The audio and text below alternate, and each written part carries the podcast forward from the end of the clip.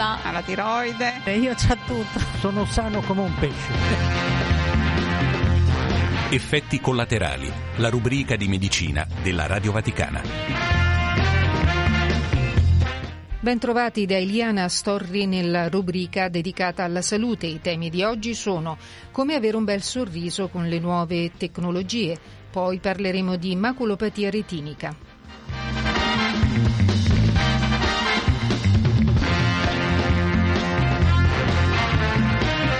Oggi parliamo di come avere un bel sorriso chiedendo cosa fare per ottenerlo al dottor Pier Carmine Passarelli, dentista, specialista in chirurgia orale, professore a contratto presso l'Università Cattolica del Sacro Cuore di Roma. Professore, benvenuto. Salve a tutti, grazie. Professore, dunque c'è chi ha la fortuna di avere denti bianchi e nella corretta posizione in modo naturale e chi invece ha una colorazione diversa che può ombrare il sorriso. Come aiuta l'intervento di uno specialista? L'intervento di uno specialista aiuta nel risolvere quella che è la forma, la posizione e il colore dei denti grazie alle moderne tecnologie riusciamo infatti ad agire su tutti e tre gli aspetti, potendo andare a modificare anche di più tonalità quello che è il colore dei denti. Ora usciamo da un periodo di pandemia in cui il sorriso veniva mascherato dall'utilizzo delle mascherine che si spera andranno via nei prossimi mesi, quindi è importantissimo avere un sorriso anche che ci permetta di trasmettere delle emozioni alla persona con cui comunichiamo. Infatti quella che è la comunicazione non verbale avviene nei primi secondi in cui si interagisce con una persona e avere dei denti che possono essere di forma o di un colore non gradevole, soprattutto nelle quelle che sono le possibilità relazionali di un paziente, di una persona, va a influire molto sull'autostima. Il colore in particolare lo si può variare con varie procedure che noi attuiamo nei nostri studi, procedure che vanno dai classici sbiancamenti dentali che ci permettono di dare più luminosità al sorriso a dei trattamenti con faccette che sono dei trattamenti che ci permettono poi di scegliere quello che è il colore finale dei nostri restauri e quindi di aumentare anche quello che è il tono del colore di più tonalità, quindi ci permette di agire in maniera definitiva sul dente e di far scegliere al proprio paziente il colore dei denti che avrebbe sempre voluto. In quel caso riusciamo anche a fare delle modifiche di forma e di posizione, posizione che a volte andiamo a variare con delle apparecchiature ortodontiche. Al giorno d'oggi la maggior parte dei casi sono svolti con delle apparecchiature ortodontiche invisibili oppure con questi trattamenti con le faccette che ci permettono in tempistiche più rapide, a volte anche di due settimane, mese a raggiungere quello che è un risultato definitivo, sempre nel rispetto della naturalezza e di quelle che sono le indicazioni e i desideri del nostro paziente. Quindi i tempi sono brevi grazie alle, alla, alle nuove tecnologie, a queste immagini tridimensionali? Esatto, esatto. Le immagini tridimensionali ci aiutano nella gestione, nell'acquisizione delle informazioni del paziente, quindi possiamo acquisire delle impronte digitali e ci semplificano poi quella che è la progettazione del lavoro andando a utilizzare dei software che sono simili e comuni all'architettura, all'ingegneria per andare a definire le forme, stampare un modello 3D e previsualizzare quello che è il risultato già inserito nel contesto del viso del paziente, quindi assolutamente ci permettono di gestire il caso con delle tempistiche di gran lunga più rapide. Il lavoro che comportano queste, queste tecnologie, l'applicazione delle faccette dentali, è praticabile attraverso il Servizio Sanitario Nazionale? No, non sono praticabili attraverso il Servizio Sanitario Nazionale perché sono delle procedure protesiche.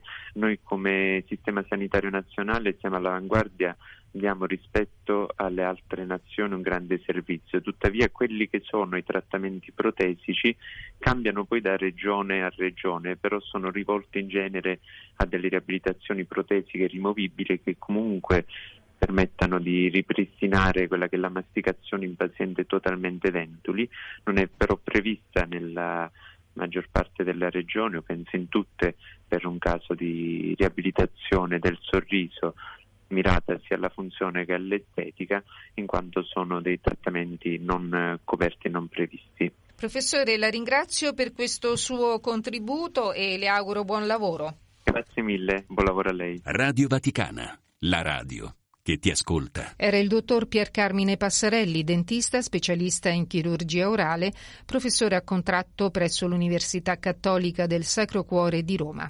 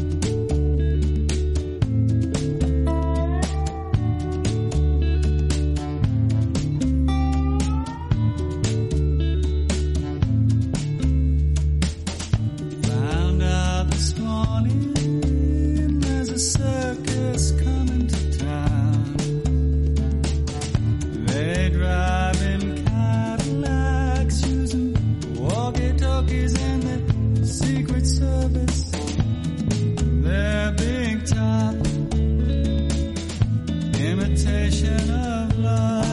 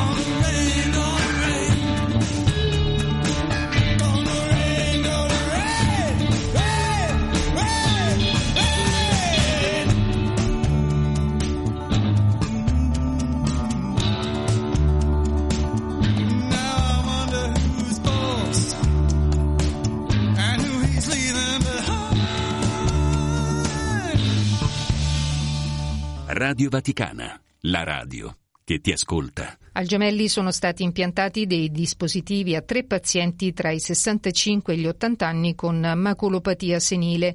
Si tratta di una sorta di mini telescopio che può far recuperare parte della vista. È la prima volta in Italia che si procede a questo intervento e tra le prime al mondo. In Italia sono oltre un milione le persone affette da maculopatia, delle quali 200-300 mila in forma grave. Ne parliamo con il professor Stanislao Rizzo, direttore dell'unità operativa complessa di oculistica del Policlinico Gemelli. Professore, benvenuto. Benvenuti a voi, grazie. Professore, maculopatia secca e umida, ci spiega cos'è e come si manifesta? La macula è la parte centrale della retina. Io dico sempre che è il tessuto più nobile che noi abbiamo nel nostro organismo ed è la parte della retina deputata alla visione distinta. Ossia noi vediamo gli occhi dei nostri cari, leggiamo il nostro giornale, anzi oggi leggiamo i nostri sms, le nostre mail mediante la macula. Vi sono alcune affezioni, alcune malattie che riguardano la macula, si chiamano maculopatie e sono malattie soprattutto dell'età più avanzata, noi chiamiamo infatti maculopatia senile, tutte le affezioni della macula che riguardano i pazienti dopo i 60 anni, anche se per un sessantenne se fosse chiamato, fosse chiamato senile può essere assolutamente non, non, conveniente. Comunque eh, le, le, maculopatie due, si dividono in due grandi capitoli, due, due forme. Una la secca, la secca cosa vuol dire? Eh, la secca significa atrofia di un tessuto, ossia la, la, macula va proprio in consunzione. Questo è legato a fenomeni ischemici, infiammatori, eh, probabilmente ossidativi, sicuramente gli ultravioletti, la loro esposizione continua ne abbiamo oggi alla luce solare o anche agli stessi schermi può dare, può dare sicuramente un significativo contributo allo sviluppo di questa malattia. E sulla forma secca purtroppo ad oggi non abbiamo terapie efficaci sicuramente una forma molto più lenta che lascia tanto spazio nel tempo a far sì che il paziente possa continuare a leggere, però non abbiamo terapie efficaci. Stiamo sperimentando, sono in corso moltissimi trials, perché tra l'altro la, la trials vuol dire studi clinici internazionali randomizzati e perché tra l'altro la forma secca è quella sicuramente molto molto più frequente, si pensi, pensi, si calcola che circa il 90% delle maculopatie è di una forma secca. Quindi però ancora ad oggi farmaci o terapie efficaci non esistono. Speriamo nel giro di un paio d'anni di avere qualcosa che possa contrastare, semmai rallentare o fermare l'evoluzione della malattia. L'altro grande capitolo contenitore è la forma umida. Umida vuol dire che nella macula, nel tessuto centrale della retina, è presente liquido, che può essere sangue, edemo, sia liquido stravasato da vasi anomali che crescono nello, nello spessore del tessuto retinico, sotto il tessuto retinico, quindi perdendo liquido. E questo sulla forma umida abbiamo dei farmaci potentissimi, sempre più efficaci, che vengono iniettati nell'occhio mediante delle iniezioni, si chiamano iniezioni intravitriali, che ormai è la, diciamo, è la pratica più diffusa in qualunque ospedale o ambulatorio oculistico. Fino a quale momento si possono fare queste iniezioni? No, di solito le iniezioni sono, sono, sono dei protocolli di trattamento ben, ben, ben precisi ormai, dei protocolli internazionali naturalmente derivanti dalla pratica clinica di solito le iniezioni iniziano con una si chiama triplet, ossia a, a livello mensile ogni mese il paziente viene iniettato con questo farmaco. Dopo la prima tripletta si fa un controllo e si decide come proseguire, a volte il trattamento può essere mensile, a volte bimensile, di solito si cerca di distanziare nel tempo il trattamento in modo che il paziente eviti questo, questo carico continuo di recarsi in ospedale tutti i mesi per il controllo delle eventuali iniezioni e questo dipende naturalmente dalla risposta individuale. Vi sono pazienti che reagiscono bene dopo tre iniezioni e quindi si allontanano dal farmaco sempre di più, ci sono pazienti invece che rimangono, come diciamo noi, attaccati alla siringa anche mensilmente. Che cos'è e come funziona il Sing IMT impiantato recentemente per la prima volta in Italia al Gemelli a tre pazienti con maculopatia? Allora, è uno studio che stiamo conducendo su una lente già approvata sia dall'FDA, l'FDA è l'ente regolatore che, che naturalmente negli, negli, Stati Uniti permette l'utilizzo di farmaci o dispositivi da impiantare nel nostro, nel nostro organismo. È approvato anche dall'EMA, ormai l'EMA, tutti conosciamo cos'è l'EMA, è, diciamo, è l'ente regolatorio che riguarda che controlla i dispositivi e i farmaci in Europa, quindi è, uno, è un dispositivo in commercio, eh, già sperimentato, assolutamente sicuro. Questo dispositivo dovrebbe, diciamo dovrebbe perché lo vedremo nei prossimi mesi, sfruttare le, le zone di retina, di macula ancora rimaste sane. sfruttare, per questo è un impianto telescopico, un telescopio miniaturizzato che viene impiantato nel paziente che dice che deve, deve, deve ricevere intervento di cataratta, si azione del cristallino, del cristallino opaco, al posto del cristallino opaco del paziente si impianta questo sistema miniaturizzato telescopico. E chi sono i pazienti che possono sottoporsi a questo intervento che tra l'altro dura pochi minuti? L'intervento è un classico intervento di cataratta, ossia dura, di solito sono 15-20 minuti. La cataratta non è altro che il nostro cristallino opacizzato ed è l'intervento più praticato al mondo.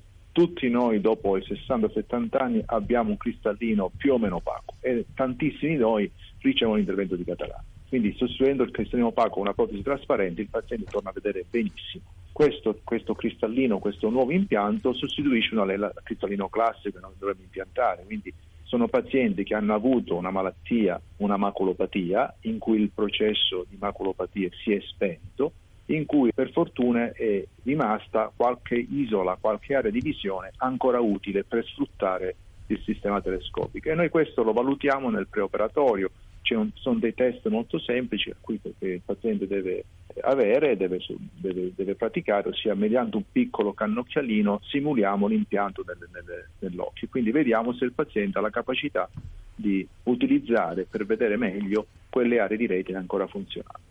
E perché chi ha già subito l'intervento di cataratta non può effettuare l'impianto di questo mini telescopio? È perché chi ha subito l'intervento di cataratta ha sicuramente già un cristallino artificiale impiantato nell'occhio e quindi l'intervento di istruzione del cristallino è un intervento assolutamente molto più complesso.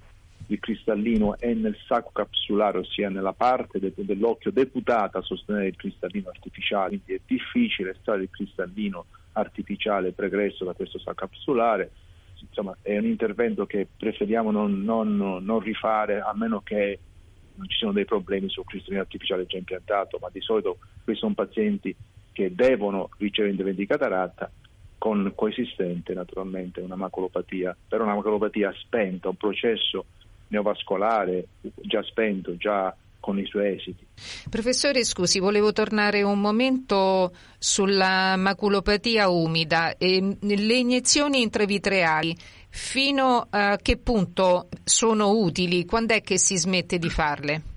Ah, di solito si smette di farle quando l'umidità, scusi, scusi la banalità Prego. del tempo quando il processo di essurazione, di travaso da parte del vaso di questo liquido a volte di questo sangue è completamente spento, ossia quando la maculopatia umida si è trasformata in una forma secca, eh, a volte lasciando anche dei danni naturalmente. Ossia, non c'è bisogno, non le iniezioni si fanno fin quando c'è attività da parte di questo neovaso e a volte sono dei pazienti che devono rimane, fare, ricevere il trattamento periodicamente per il resto della loro vita.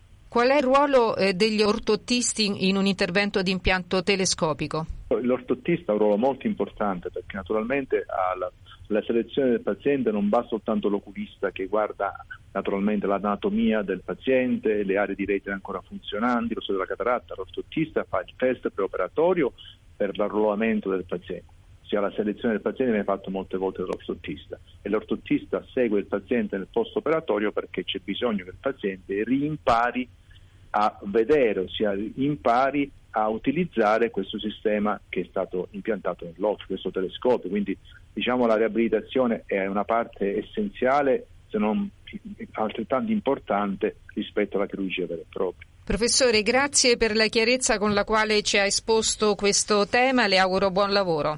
Grazie a voi e grazie di nuovo per l'invito. Era il professor Stanislao Rizzo, direttore dell'unità operativa complessa di oculistica del Policlinico Gemelli. E questo è tutto per oggi. Effetti collaterali termina qui. Un saluto da Eliana Astorri e un buon proseguimento di ascolto con i programmi del canale italiano della Radio Vaticana.